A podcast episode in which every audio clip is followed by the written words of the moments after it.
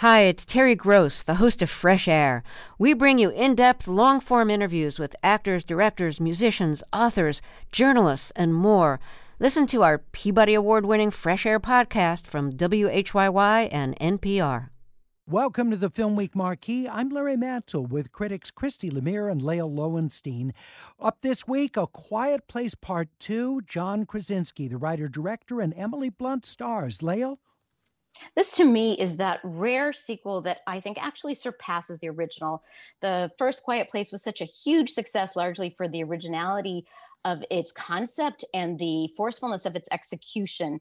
Um, this film not only picks up where that one left off, but also gives us a prequel. Um, tremendously acted, great action sequences, as thrilling and engaging as the first, and it pushes forward. Uh, it's it's it's quite good. A Quiet Place Part Two, Christy.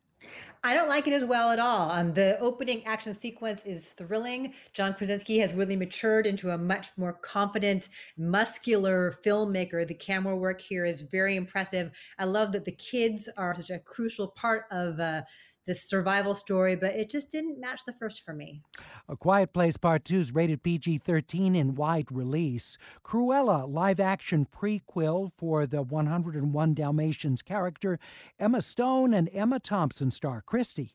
This is the Cruella de Vil origin story that you never thought you needed and still probably don't. Um, the clothes are amazing.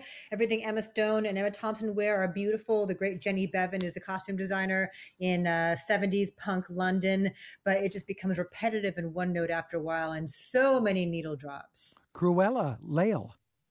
Yes, uh, Cruella as a punk saboteur of fashion. It's, you know, as Christy said, the fashions were incredible. It's worth seeing for those alone. I wish Disney wouldn't keep strip mining its wealth of animated characters. It's two hours. It's way too long, but there's some great set pieces. It's fun to watch and some some terrific acting. Craig Gillespie is the director. Multiple credited screenwriters. Cruella's in wide release. It's also available for Disney Plus subscribers, but for a significant premium fee, rated PG-13.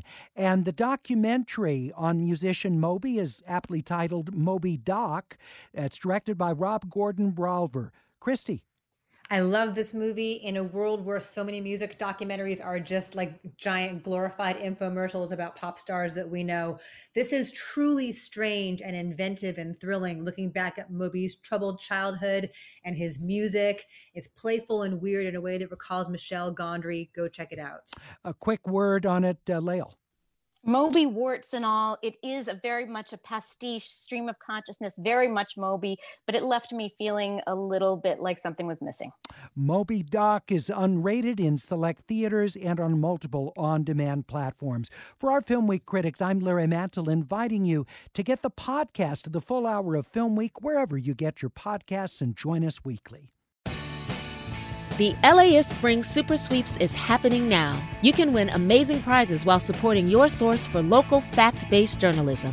One lucky grand prize winner will get to choose a brand new Lexus or $25,000 in cash. Other prizes include an electric bike from Juice Bikes and $1,000 gas gift cards. Your donation of $60 gets you one entry to win, and the more you give, the more entries you get. Donate now at laist.com slash sweeps.